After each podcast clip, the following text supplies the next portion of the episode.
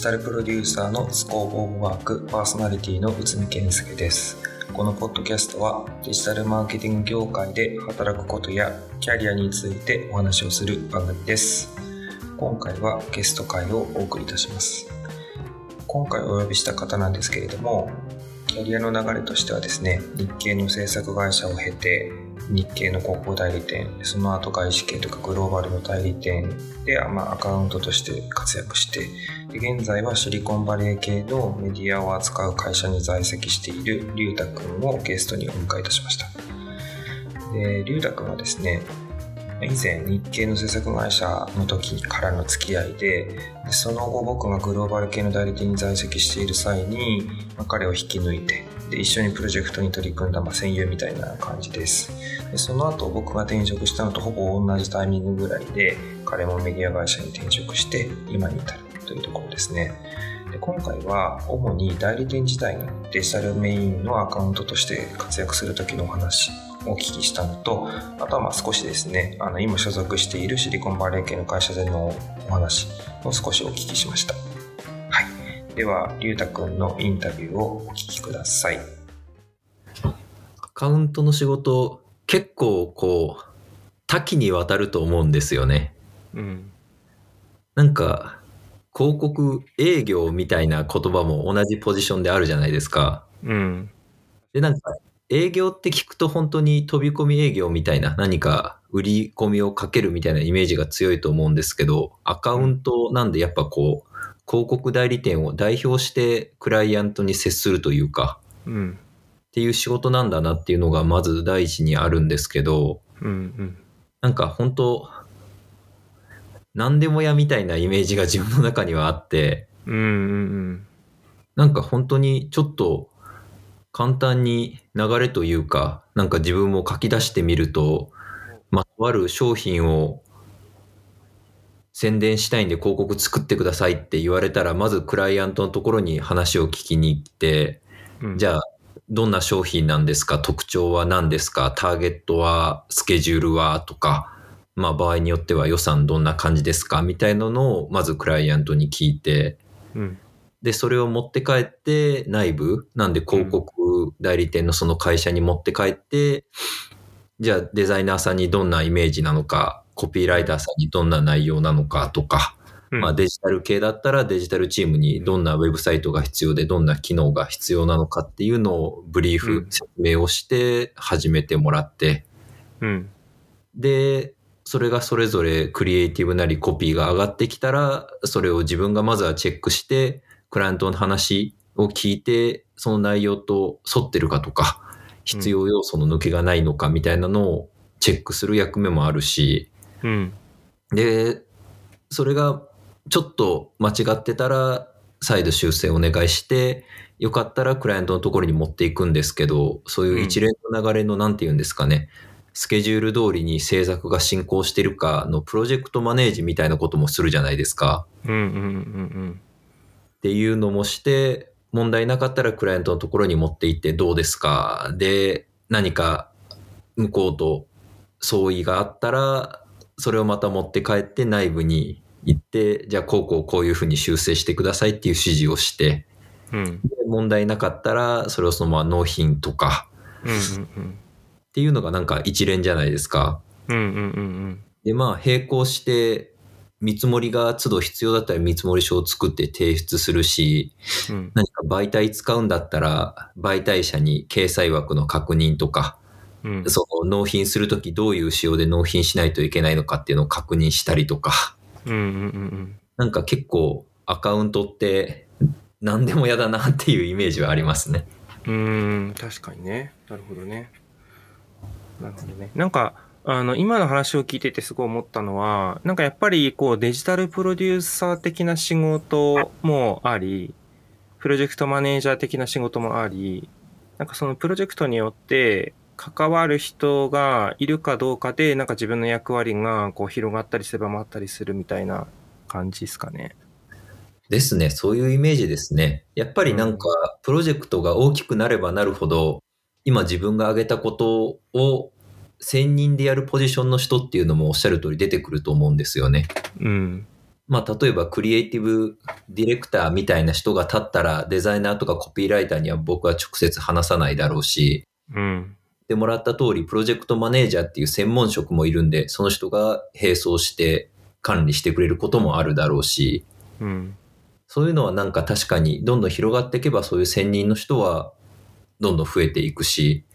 逆にそういう人が置かれないような小規模なプロジェクトだったら代わりに自分が担当するみたいなイメージですかね。うん、なるほどね。なんかその、専任な人が出てきたら、その専任な人に任せるんだけど、その任せたとしても、アカウントとしてここは絶対にどの規模でも任せないみたいな分野で言うとどんな分野なんですか？どうなんですかね。まあでも、クライアントフェーシングっていうのが、最初に話した通り、なんかそもそものアカウントの肝というか、ポイントだと思うので、うん、どんなに人がいてもなんか直接クライアントの窓口は自分だっていうなんか意識は持ってるというか、そこはなんか任せられないポイントではあるかなと思いますね。うん、なるほどね。なんかその、じゃあクライアントフェイシングをその因数分解したときに、なんかこういろいろあると思うんですよ。なんかその関係値を良くするとか、あとはなんか彼、なんていうかな、クライアントが思ってる思いを一番その代理店の中で知ってるのは自分だっていうふうになるとか、まあいろいろ要素はあるんだけれども、そのその一番大事にしていること、なんかその強いて一つにするなら何があるんですか？なんかこれも曖昧な言葉かもしれないですけど、うん、翻訳力とか要約力って絶対必要だなと思っていて、うん、なんかそのさっき言った通り、まあ代理店を代表してクライアントに話を聞きに行って、それで終わりじゃなくて自分が今度は社内の人たちに何かしら説明をしないといけないじゃないですか。うんうん。それってなんというか、実は伝書バトでもいいと思うんですよね。うんうんうん。クライアントが赤の色のこういうポスターを作ってくれって言ったら、じゃあそのまま聞いてはいはいって内部に向き合って、赤色のこういうポスターを作ってくれ、でもいいと思うんですけど、うん、なんかそれだとやっぱり伝わらないというか、制作する人にはもうちょっと深い進路の話だったりとか周辺情報っていうのも伝えないといけないと思うんですよね。うんうん。まあ例えば今の例だと、じゃあなんでクライアントは赤がいいって言ったのかとか、うん。ふわっとなんかこう、かっこいいポスターを作ってくれて、例えば言われても、じゃあどういうかっこいいかなのかとか、うん。いや、それも繰り返しになるんですけど、どういう文脈からかっこいいポスターっていう言葉がクライアントから出てきたのかとか、うんうんうん、っていうのをクライアントに話に聞くときにもちろん深掘りもするし、うん、それもそのまま伝えるんじゃなくて、じゃあクリエイティブとか、その内部の人が作ってもらうときに、作りやすいようにというか、間違いなくちゃんと作ってくれるように噛み砕いて、重要な部分を要約して伝えるっていう、そういう翻訳とか要約っていうのはなんかこう、一番必要だし、重要なスキルなんだろうなって思いますね。じゃあ、その翻訳力だったり、なんか、まあ、読解力の、なんていうの、コミュニケーション版だったとして、なんかそういうスキルって、なんかどうやったら養えますかね？なんか本当にその人の性格とかっていうのもなんかあの細かいとか気配りとかっていうのもそもそもあると思うんですけど、うん、なんか結局はもうやっぱりやってって失敗して覚えていくしかないのかなっていうのは究極的には思いますね。だからやっぱりキャリアの最初の頃は全然わからずに、こう、クライアントの話をそのままデザイナーさんとかに伝えたら、うん、え、じゃあなんで赤のポスター作ってほしいのとか、こういう赤なのどういう赤なのみたいなことを言われて、うん、ああ、すいません、ちょっとわかんないんで聞いてきます、もう一回。そういうのをなんか繰り返して、あ、ちゃんと聞かないとダメなんだっていうのを覚えていくというか。なるほどね。なんか、そんな気がしますね。なるほど。だから最初はやっぱり伝言ゲーム的なところが、どうしても占めてしまってたと。だけど、ねうん、そうね。でもその伝言ゲームをして、で、なんかそれ社内に持ち帰った時に、そういういろんな、なんでこれ赤がいい、赤がいいのとか、いろいろ聞かれた時に、答えられないなっていう失敗の経験から、なんかそのだんだん、なんでなんだっけとかで、そのその辺の勘どころが分かってきたというか、そんな感じだよね。そうですね。で、なんかその内部に怒られるだけならまだいいんですけど、結局上がったものが意図と、クライアントの意図と違うんだったら差し戻されて余計な労力がかかったりとか、はいなんか、もう一回聞きますって言ったらメールなり電話なりのやり取りで1日2日消費するっていうのがなんか、絶対後々幸せが来るので、うんうんうん、そういう意味でもなんか、聞けるタイミングでちゃんと必要な部分は聞かないといけないな、みたいなこう、意識って芽生えてくる気がしますね。なるほどね。なるほど。自分より一歩二歩進んでる人のイメージとか印象ってどんなものなんですか？懐に入っていくのが上手い人っていうのは、すごいできるアカウントだなっていう印象を受けますね。はいはいはい。なんかその、さっきのクライアントから引き出す力っていうのも、うん。聞き方だったりとか、じゃあなんで赤なんですかって直接聞いてもわからないけど、結構じゃあこういう方向で聞いたら、ちゃんと答えが返ってくるとか、うんうんうん。深掘りの仕方っていうのがうまかったりとか、それがちゃんと距離を詰めて、向こうも硬くならずに、でもちゃんとこう、必要な情報を引き出せるというか、そういうことが上手い人っていうのは、ものすごく質問攻めされてもクライアントも嫌な気分にならないだろうし、それが逆になんかこう魅力というか、ちゃんとこう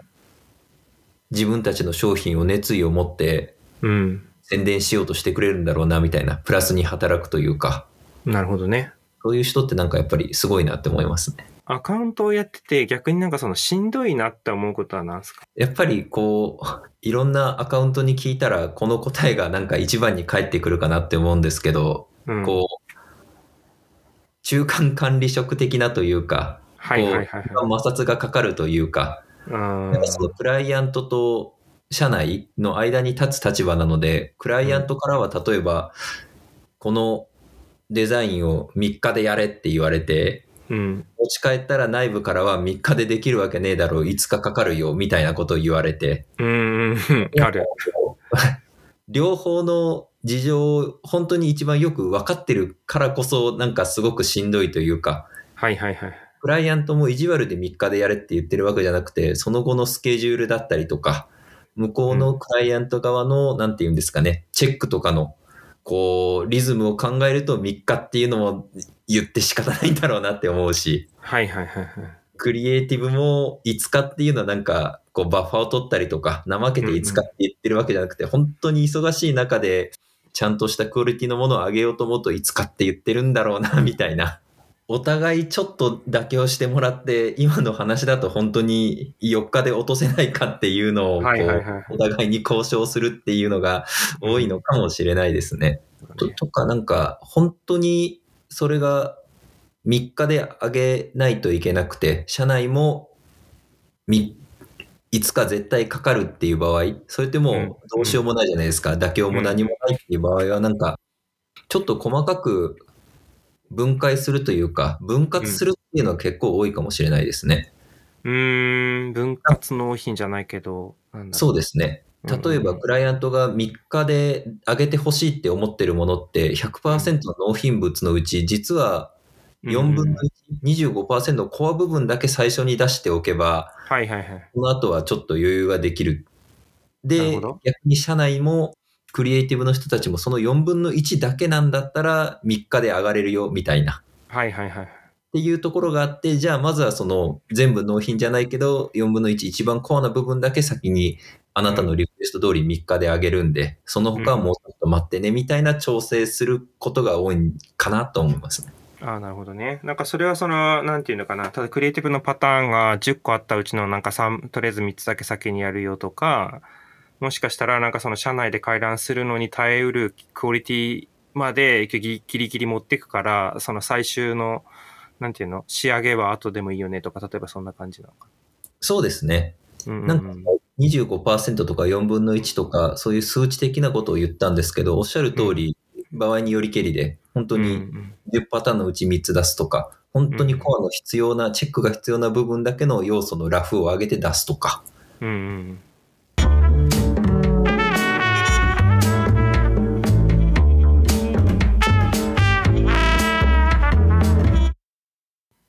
なんか、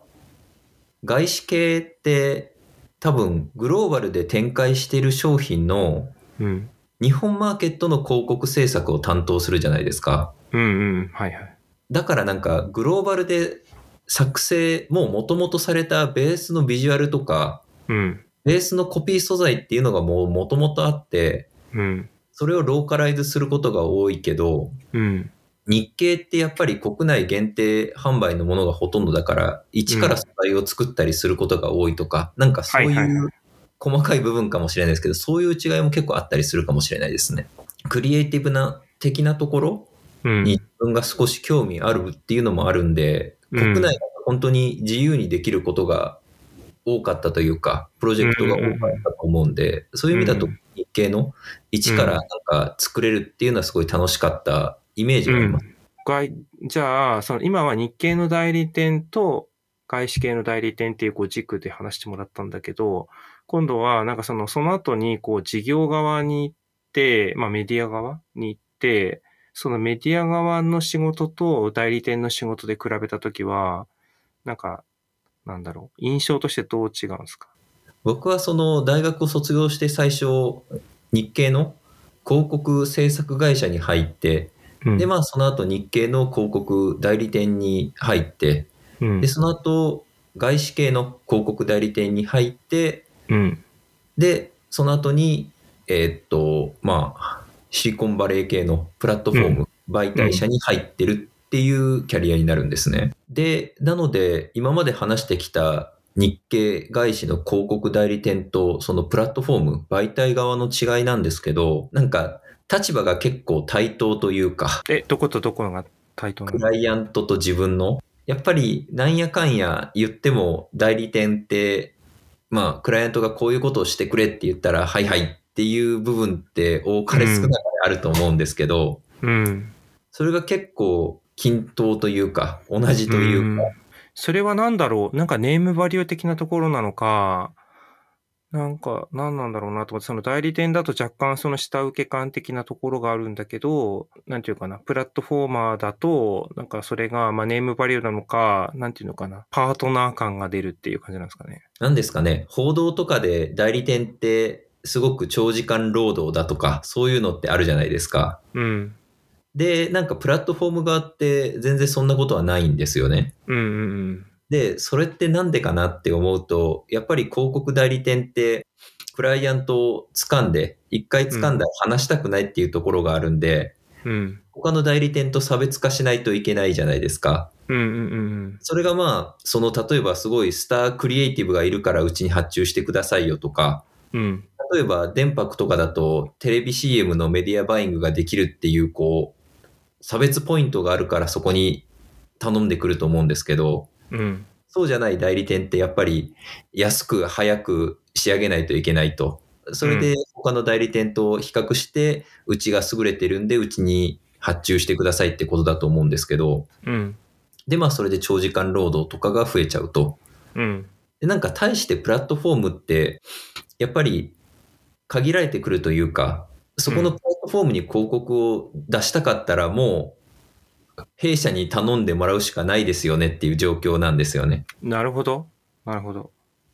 それがまあメディアの魅力としてとか、ターゲットがうんぬんっていうのはもちろんあると思うんですけど、それはともかくとしてターゲットがあっていて、うん、その会社のメディアに魅力を感じているのであれば、うん、もうそこに頼み込むしかないと。あと、ね、なんかもう逆に、じゃあ、例えば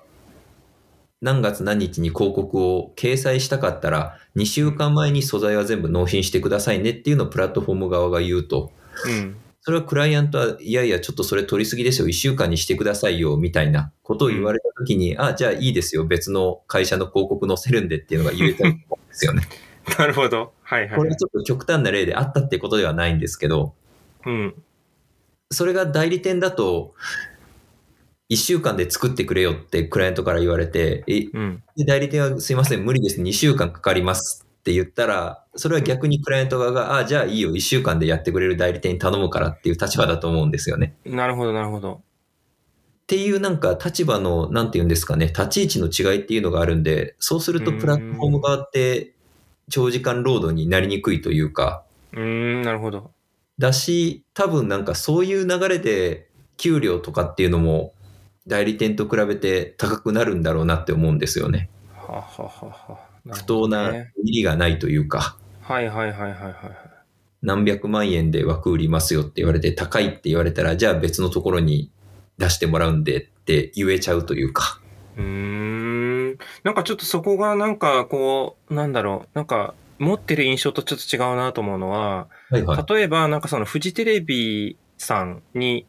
えっ、ー、と、CM を流させてください。で、2週間、あの、納品まで2週間前に納品してくださいって言われたとして、ちょっとそれ無理なんで、じゃあテレビ朝日さんに行きますわ、みたいなことにはならないってことだよね。あんまり。そうですね。確かに。まあまあ、本当に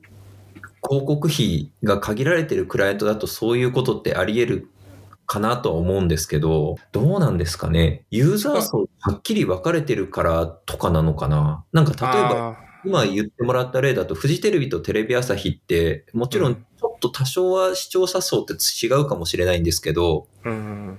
まあ、大体一緒じゃないですか。はいはいはい。反対が一緒なら。うん。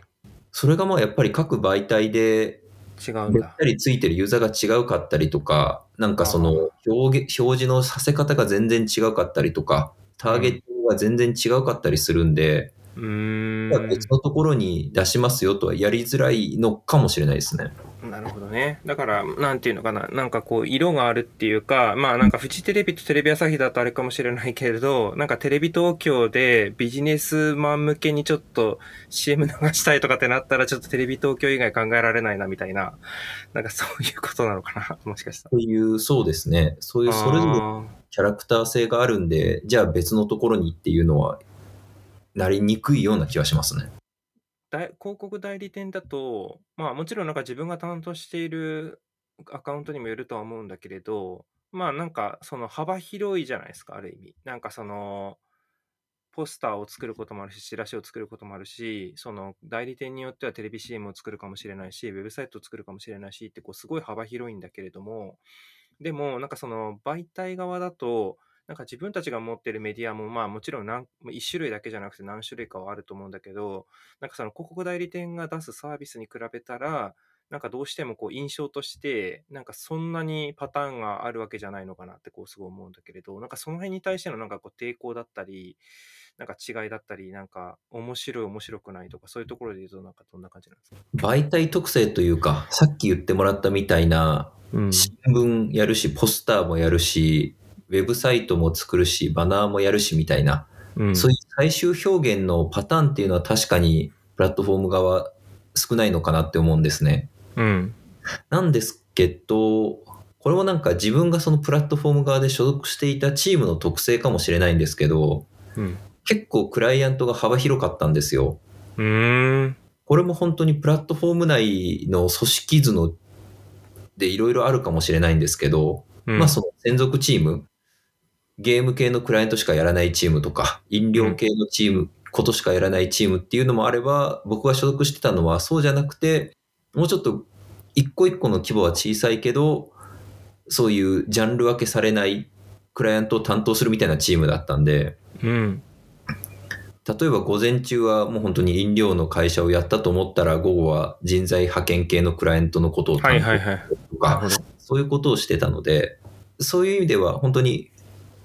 その意味で僕限定のというか、僕の立場でのあれですけど、そんなになんか単調にはならなかったイメージですね。逆に広告代理店によっては一人でなんか本当に複数のクライアント担当することもあるだろうし、うん、僕の場合はキャリア的に本当に一人で決めたらもう一年くらいはそのクライアントにべったりっていう会社ばっかり働いてきたんで、プラットフォームでそれが新鮮だったのかもしれないですけど。